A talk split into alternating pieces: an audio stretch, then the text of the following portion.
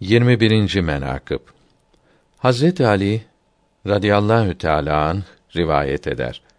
Resulullah sallallahu teala aleyhi ve sellem hazretleri buyurdular ki: Hazreti Ebu Bekr Sıddık'a, ondan sonra Ömerül Faruk'a radıyallahu teala anhüm muti olunuz.